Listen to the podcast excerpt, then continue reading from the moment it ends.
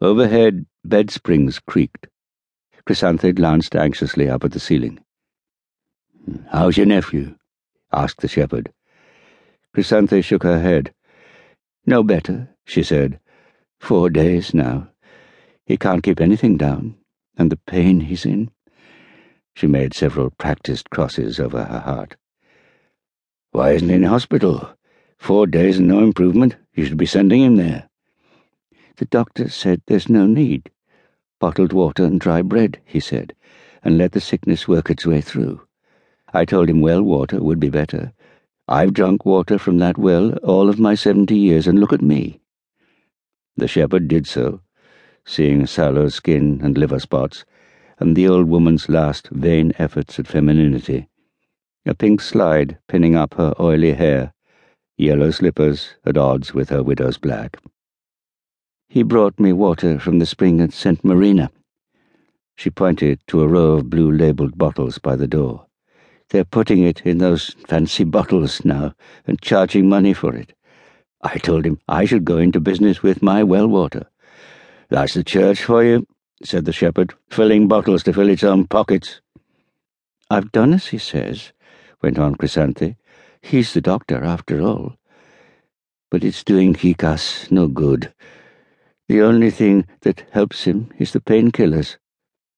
What does the doctor say it is? Maybe something he ate.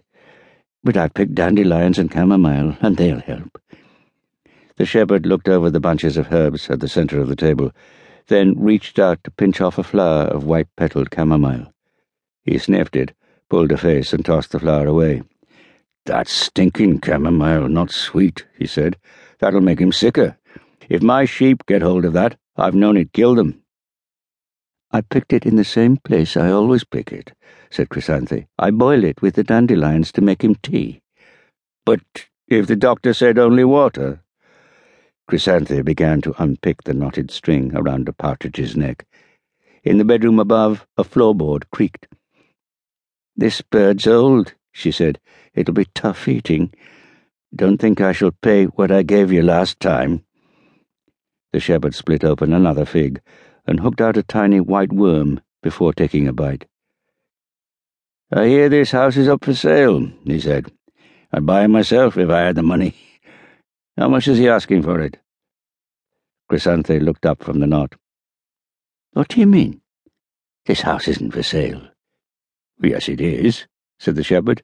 I heard Gikas talking about it a few days ago. How much money he's going to make off some Italians. He said... Under a hesitant footfall, the floorboards creaked again.